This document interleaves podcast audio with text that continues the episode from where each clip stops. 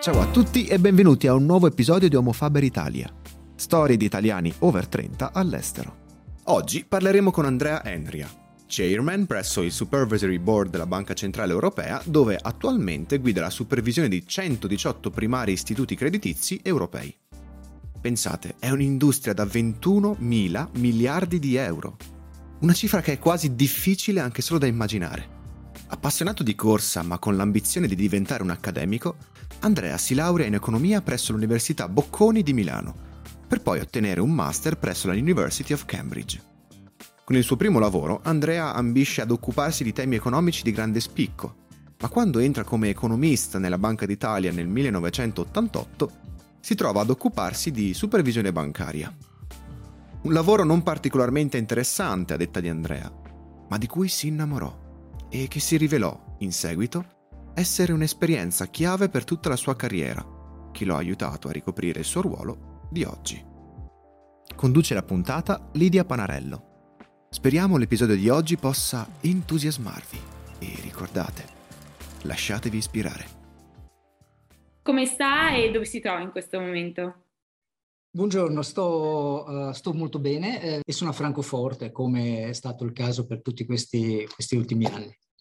Dottore Ria, ci racconti un po' che cosa fa un chair del Supervisory Board della Banca Centrale Europea e quali sono che la tengono occupata maggiormente oggigiorno? Ma forse bisogna partire spiegando un attimo uh, cos'è l'unione bancaria, cioè nel 2014, dopo che la grande crisi finanziaria aveva anche determinato la cosiddetta crisi del debito sovrano e quindi questo uh, circolo vizioso no, tra le banche e, e, e gli stati membri, uh, si è deciso di centralizzare la, la vigilanza delle, delle banche a a livello europeo e questa responsabilità è stata attribuita alla, alla, alla Banca Centrale Europea. Quindi è, è, ancora un'istituzione giovane, molto più giovane della BCE, no? Delle, come nel suo, nel suo complesso, ha iniziato a lavorare nel 2014 e il Supervisory Board è l'organo decisionale diciamo, della, della, della BCE eh, per la vigilanza, quindi si occupa di tutte le decisioni che riguardano eh, le banche europee, dal, dal, dare una licenza fino alla vigilanza eh, diciamo sull'adeguatezza patrimoniale, la liquidità, fino alla dichiarazione di una banca in fallimento, come è stato il caso di, di Sberbank. Quindi questo è il, è il mio compito principale, quello di, no, di, dire, di portare al supervisory board tutte le decisioni che riguardano le, le, le 115 banche no, che al momento eh, vigiliamo direttamente qua da Francoforte. In realtà sono molte di più perché eh, sono gruppi bancari, quindi vigiliamo anche tutte le, le, filiazioni di queste banche, quindi in realtà sono migliaia di banche a livello, a livello, a livello europeo. Quindi non sono solo le banche di origine europea, ma tutte le banche anche straniere che sono giocalizzata all'interno del perimetro dell'Unione Europea, corretto? Certo, corretto. Anzi, è diciamo una delle, delle eh, dei compiti che mi sono trovato da quando ho iniziato questo lavoro è stato anche quello di gestire il trasferimento delle attività bancarie eh, delle banche, diciamo, eh, inglesi, americane, svizzere, no? che operavano nell'Unione Europea eh, europea via Londra no? e che stanno eh, spostando il loro, il loro business nel, nell'area dell'euro. Prendiamo un passo indietro e cerchiamo di partire dall'inizio del suo percorso professionale per capire poi come è arrivato a ricoprire questo ruolo.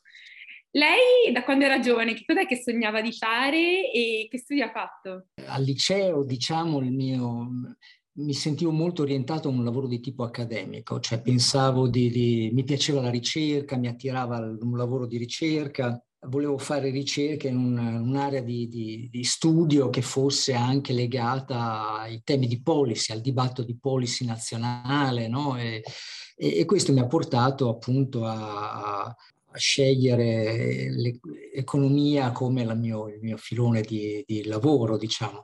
Al tempo mi ricordo che eh, la, Bocconi era l'unica università che dava un indirizzo di, eh, eh, di, eh, si chiamava al, al, tempo, non so se si chiama ancora così, economia politica, no? quindi quella che gli inglesi chiamano economics, no? quindi speravo di, di, di, evitare gli studi aziendali di diritto e di concentrarmi sulle questioni più economiche. In realtà ho fatto studi aziendali di diritto che alla fine mi sono stati molto più utili nella mia carriera professionale di, de, de, degli altri, ma insomma eh, questa è stata un po' la, la, la, scelta, la scelta a suo tempo.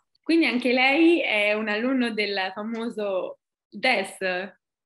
No, no, era un corso di economia politica, non era il DES, era proprio un corso di economia politica. E, e, Abbiamo intervistato un altro ospite uh, con il programma, anche lui che ha fatto quel corso di economia politica, che era un corso sì, di cinque anni rispetto che quattro sì, dei sì, tipici corsi bocconi in ambito amministrativo, commerciale e manageriale. Quindi interessante come sia piccolo questo mondo di economisti. E dottore Ria, lei poi ha deciso di intraprendere un PhD uh, all'Università di Cambridge. Che cos'è che l'ha spinta appunto a perseguire un PhD invece che andare a lavorare direttamente dopo gli studi che aveva già fatto? Voleva entrare nel mondo accademico?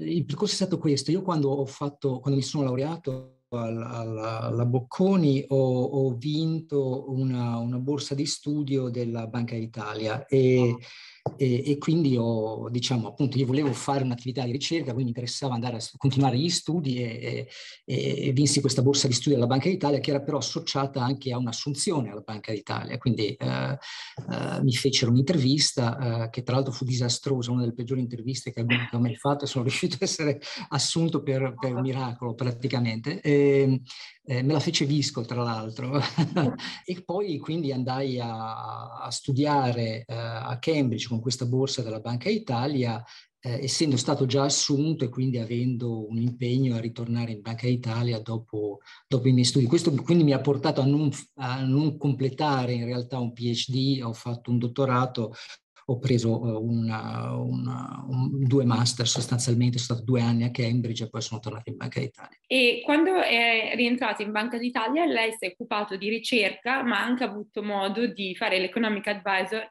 per il primo ministro Lamberto Dini a una giovane età. Ci racconti un po' com'è stata questa esperienza e che lezioni ha tratto da lavorare così a stretto contatto come qualcuno come Lamberto Dini? Il momento in cui io sono entrato in Banca d'Italia è stato un momento molto particolare. Io devo essere sincero, quando entrai, eh, ritornai da, da Cambridge e mi dissero che ero stato assegnato alla vigilanza e a un servizio che si chiamava programmi e autorizzazioni. Quindi quello, in quel momento cadi in una crisi depressiva perché innanzitutto io speravo di andare a lavorare ai grandi temi, la politica monetaria, la crescita, eh, trovarmi in un, servizio, in un servizio che si chiamava programmi, amministrazioni e eh, autorizzazioni vigilanza mi dava l'idea di una cosa super burocratica, no? E invece di fatto era, era, è stato un lavoro di cui mi sono innamorato uh, subito perché eh, tra l'altro era il periodo in cui uh, fu approvato il primo accordo di Basilea, quindi iniziò la vigilanza internazionale sostanzialmente, i primi standard internazionali di vigilanza e iniziò il mercato unico, no? che quindi eh, guidò la riforma della, de, de, de, della regolamentazione bancaria in Italia, della legge bancaria in Italia, quindi fu un periodo molto entusiasmante e di apertura europea che uh, mi ha lasciato un bel, come dire, marchio di fabbrica, no? nel senso che ho seguito questa passione per tanti anni. Eh, poi, mentre ero alla Banca d'Italia, quando uh, Dini diventò Presidente del Consiglio e chiese uh, aiuto alla Banca d'Italia per preparare il programma del suo governo e presentarlo in Parlamento, siccome avevo una buona reputazione come speechwriter a quel tempo, mi, mi, chiamarono e andai a lavorare Uh, per pochi mesi, per sei mesi, ma fu un'esperienza molto interessante, molto intensa. Uh, ricordo che alcune notti non andavo nemmeno a casa, però insomma molto interessante anche dal punto di vista del, del vedere no, come eh, un programma di un governo si forma, quali sono gli aspetti di, di, di, di negoziato, di, compromesso e anche come si presenta alle Camere, al Paese, insomma è stata un'esperienza molto formativa per me. E dopo lei ha avuto l'opportunità di entrare in Banca Centrale Europea, come si è concretizzata questa opportunità di carriera? Beh, mentre ero alla Banca d'Italia, com- com- come dicevo, appunto mi sono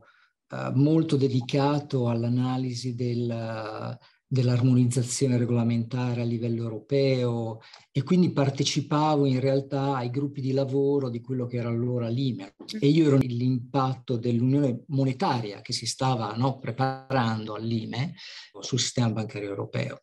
E, e questo, questo, mi ha portato ovviamente molto vicino al periodo di formazione della, della BCE.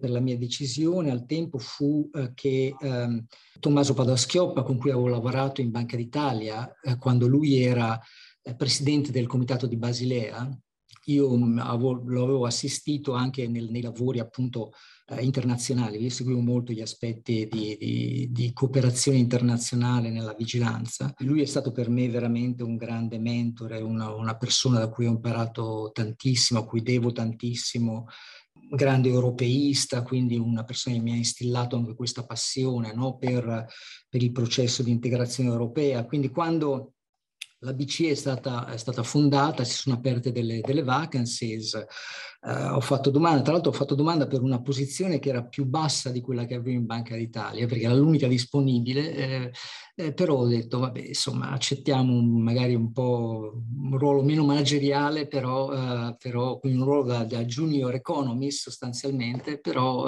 eh, però entriamo in questa, in questa avventura. Quindi si trasferisce a Francoforte e dentro la banca centrale ha ricoperto numerosi ruoli fino al ruolo attuale che, che sta avendo oggigiorno. Quali sono stati i punti più salienti di questo percorso in Banca Centrale Europea che magari potrebbe essere interessante per la nostra audience di giovani economisti che ambierebbero ad entrare in BCE? Ma in realtà adesso eh, in realtà non sono stato tutti questi anni in Banca Centrale Europea, io sono stato in Banca Centrale Europea cinque anni mm-hmm. e all'inizio era un piccolo team, perché la vigilanza ovviamente non era una delle funzioni della Banca Centrale Europea all'inizio, nonostante Paolo Schioppa e il nostro team già da, già, già, da, allora fosse tra le poche voci che eh, richiedevano, eh, ritenevano necessaria un'integrazione della vigilanza a livello europeo una volta che si era andati verso l'unione, l'unione monetaria. Eh, quindi iniziamo a sviluppare tutta l'attività di, uh, stabil- sulla stabilità finanziaria, quella che oggi si chiamerebbe macroprudenziale, no? e, e, fu anche lì un lavoro pionieristico molto, molto interessante. Poi io in realtà mi sono spostato, sono, stato, uh, sono sempre stato in startups, che è stata una, la parte secondo me più eccitante della mia, della mia carriera. Uh, uh, quando si ra- ragionava sul rafforzare la cooperazione di vigilanza a livello europeo, fu costituito il Comitato europeo delle autorità di vigilanza bancaria, il SEBS, eh, a Londra, eh, dopo molte polemiche eh, fuori dall'area dell'euro eh, e io mi spostai lì come segretario generale di questa, di questa organizzazione e la misi su sostanzialmente come uno startup, anche lì molto interessante. Poi quando il, questo comitato, diciamo, Uh, le autorità nazionali si rifiutarono di cooperare, diciamo, all'inizio della crisi finanziaria uh, nel 2007-2008, persi un po' fiducia. Al tempo Draghi eh, era tornato in Banca d'Italia come governatore, mi aveva chiesto di tornare, quindi tornai per un breve periodo in Banca d'Italia e poi sono stato all'autorità bancaria europea, sono stato il primo presidente dell'autorità bancaria europea che faceva le regolamentazioni eh, e sono tornato qui nel 2019 eh, come presidente del, del Consiglio di Vigilanza eh, ed è stata diciamo tutta una carriera, come vede, orientata a costruire questa vigilanza europea e insomma eh, è stata veramente una... Uh, sono stato molto fortunato, devo essere sincero, molto fortunato per vedere questo processo, contribuirvi e, e lavorare con persone meravigliose che hanno reso questa cosa possibile. Quindi è possibile fare start-up anche all'interno di istituzioni finanziarie pubbliche, quindi è un messaggio molto importante, che magari c'è sempre il concetto di burocrazia, processi lenti e decisioni complesse. Sì, le, le, banche centrali, diciamo, ovviamente sono un po', come dire, sono istituzioni molto, eh, come dire, senti il peso della storia, no? molte di, di loro sono, sono centenarie o, o, o, e quindi a volte, eh, come dire, non sono organismi che si muovono molto rapidamente, no? hanno una, una, forte, eh, una, forte, tradizione. Eh, io sono stato fortunato perché è stato un periodo molto, come dire, innovativo, no? Nel, la, l'Unione Monetaria nel 99, eh, poi tutti questi sviluppi nel, nel, nella vigilanza, insomma, è sempre stato come scrivere su un foglio bianco, quindi imparare dalle tradizioni del passato, anche dagli errori del passato, in vigilanza purtroppo se ne sono fatti parecchi, eh, per, per, scrivere una, una storia nuova e questo è stato molto eccitante. Passiamo adesso a una parte dell'intervista un po' più riflessiva su questo percorso che lei ha avuto fino adesso e le vorrei chiedere che cos'è che lei raccomanderebbe oggigiorno ai giovani che vogliono entrare in questo mondo e quali sono stati i momenti più salienti della sua carriera e quelli dove ha riscontrato le maggiori difficoltà e come le ha affrontate? Consigli da dare ai giovani, eh, secondo me la, la, la, cosa più importante è investire su se stessi nelle, nelle, prime, nelle prime, fasi della carriera. I, gli inglesi dicono eh, che tendono a tripartire no, la carriera di una, la vita professionale in, in eh, quello che loro chiamano learn, earn, serve, no? cioè la prima fase una fase di apprendimento, poi una fase in cui si cerca di guadagnare e poi una fase in cui si mette la propria esperienza a servizio della comunità sostanzialmente. Um, ora nel, uh, nella, nel, nel, lavoro nelle banche centrali diciamo la cosa bella è che si inizia a servire la comunità fin dal primo momento, no? questo aspetto di serve c'è... Uh, c'è fin dal primo momento. Magari eh, la parte earn magari è un po' meno, come dire, meno attraente di quella che si può trovare nel, nel settore privato, eh, eh, però insomma la parte, la parte di, di, apprendimento secondo me in questo campo, ma in tutti i campi è la parte più importante. Quindi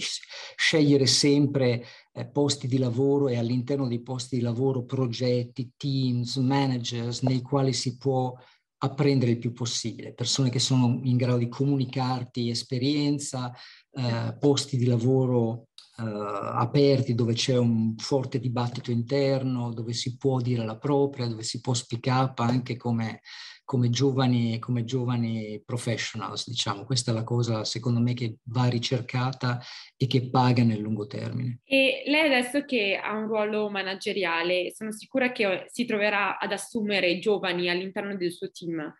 Che cos'è che l'attrae nel CV di un potenziale candidato e quali aspetti ricerca poi in qualcuno che entra nel suo team? Ma eh, nel, nel, nel, CV, quando io guardo, ora è un po' che non faccio più, diciamo, selezioni dirette, eh, però quando facevo eh, selezioni dirette nel CV, eh, forse sorprenderà, ma guardavo molto eh, un, un, aspetto che molti non curano o, o, o, o addirittura non non includono, che è la, la, la, lettera di trasmissione, cioè quando si manda il CV e si spiega perché si vuole lavorare in quel posto. No? Questa è una cosa che secondo me è importante perché i CVs sono uh, interessanti, ci si può leggere tante cose, eh, però quello che è importante è la narrativa, no? è, il, è, il, modo in cui la persona che fa la domanda interpreta la propria, la propria carriera, proprio, la propria professionalità e la propria motivazione per lavorare in, in quel posto. Quindi ho sempre letto queste, queste lettere con attenzione e ho sempre guardato con un po' di diffidenza i CVs che sono mandati senza lettera, senza nessun, che sono liste della spesa, diciamo, di magari molto, come dire, eh, buona educazione, buone università, buoni posti di lavoro, ma mancano un po' di cuore, diciamo. Questa... Poi un'altra cosa che cerco di guardare anche, cioè secondo me eh, è importante fare, diversificare le proprie esperienze di lavoro, quindi eh, eh, è importante che vedere che qualcuno ha cercato anche all'interno della stessa impresa o organizzazione eh, o, o, tra organizzazioni diverse, ma comunque ha cercato di costruire esperienze diverse, mm-hmm. senza però arrivare a un livello di frammentazione dell'esperienza. Quando vedo CVs, quando le persone hanno, stanno sei mesi in un posto, eh, un anno in un altro, sei mesi in un altro, allora c'è un po' l'impressione di qualcuno che non, non ha una, no? una, una, volontà di costruire veramente una, un'esperienza professionale. Quindi queste sono un po' le cose che guardo nei CVs. E adesso guardando al suo lavoro e al futuro, cos'è che lei ambisce a ottenere all'interno della sua tenure? Io sono entrato in questa funzione, diciamo, come secondo presidente, quindi alla fine di un primo quinquennio di startup no? della, della, della, della vigilanza qui alla Banca Centrale Europea,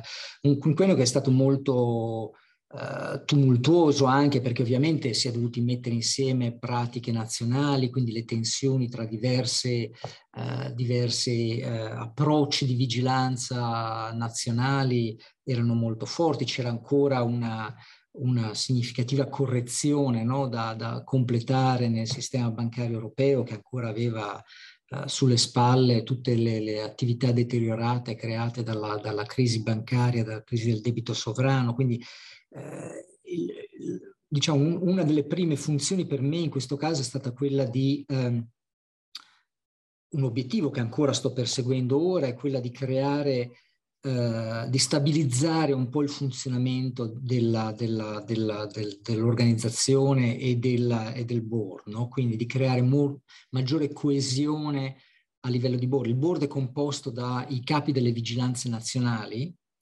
e, e, presidente, vicepresidente e altri quattro uh, rappresentanti nominati dalla BCE, no? quindi ha una forte connotazione nazionale.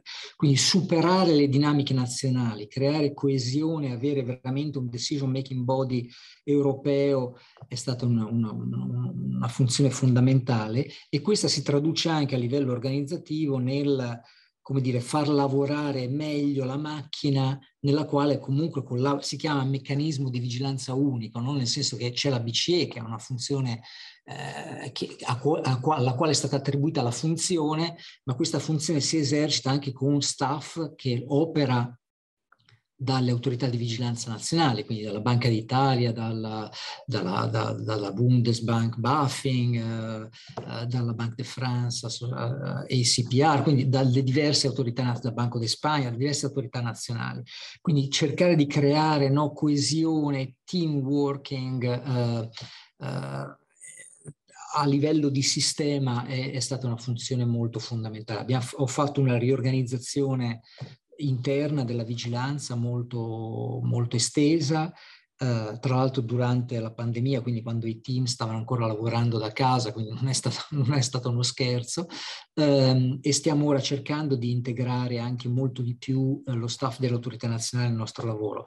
Poi da un punto di vista della sostanza, di fatto uh, la, la, io sono partito facendo la mia intervista vista per questa posizione, diciamo, eh, eh, pensando prevalentemente al completamento del, della riparazione del sistema bancario dopo la grande crisi e all'integrazione e alla, um, e alla, a, come dire, alla, al superamento delle inefficienze strutturali che ancora ci sono nel sistema bancario europeo, no? quindi capacità in eccesso, bassa redditività, alti costi eh, e, e, aumentare l'integrazione a livello europeo. Ora, tutto questo sta avvenendo, abbiamo fatto grandi progressi, ma credo che la mia legacy sarà definita dalla risposta ai due shock esogeni che ci sono stati, quindi la pandemia e, e la... Uh, e la, la guerra ora e l'invasione russa in, in Ucraina. Um, nella prima fase credo che ci sia stata una risposta molto positiva. Per la prima volta abbiamo avuto una risposta veramente unificata a livello europeo alla crisi, eh, molto integrata anche con la risposta di politica monetaria, quindi è stato veramente, è stata molto efficace, ha funzionato bene sinceramente.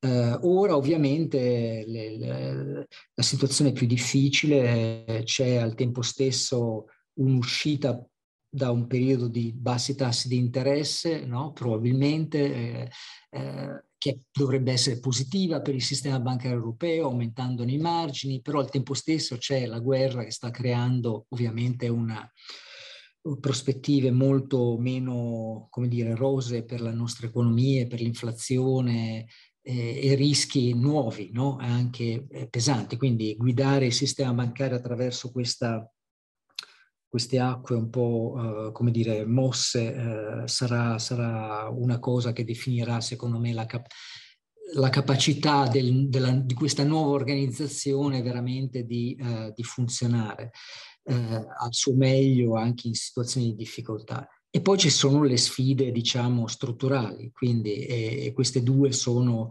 digitalizzazione e, e la trasformazione climatica, no? Eh, come dire, la green, green agenda e quindi per le banche i rischi climatici, quindi questa è un'altra, un'altra area di lavoro sulla quale ci stiamo investendo molto. Quindi sfide strutturali e uscita dalle, dalla doppia crisi credo che saranno le, le, le, le cose che definiranno la, la mia legacy, spero positivamente.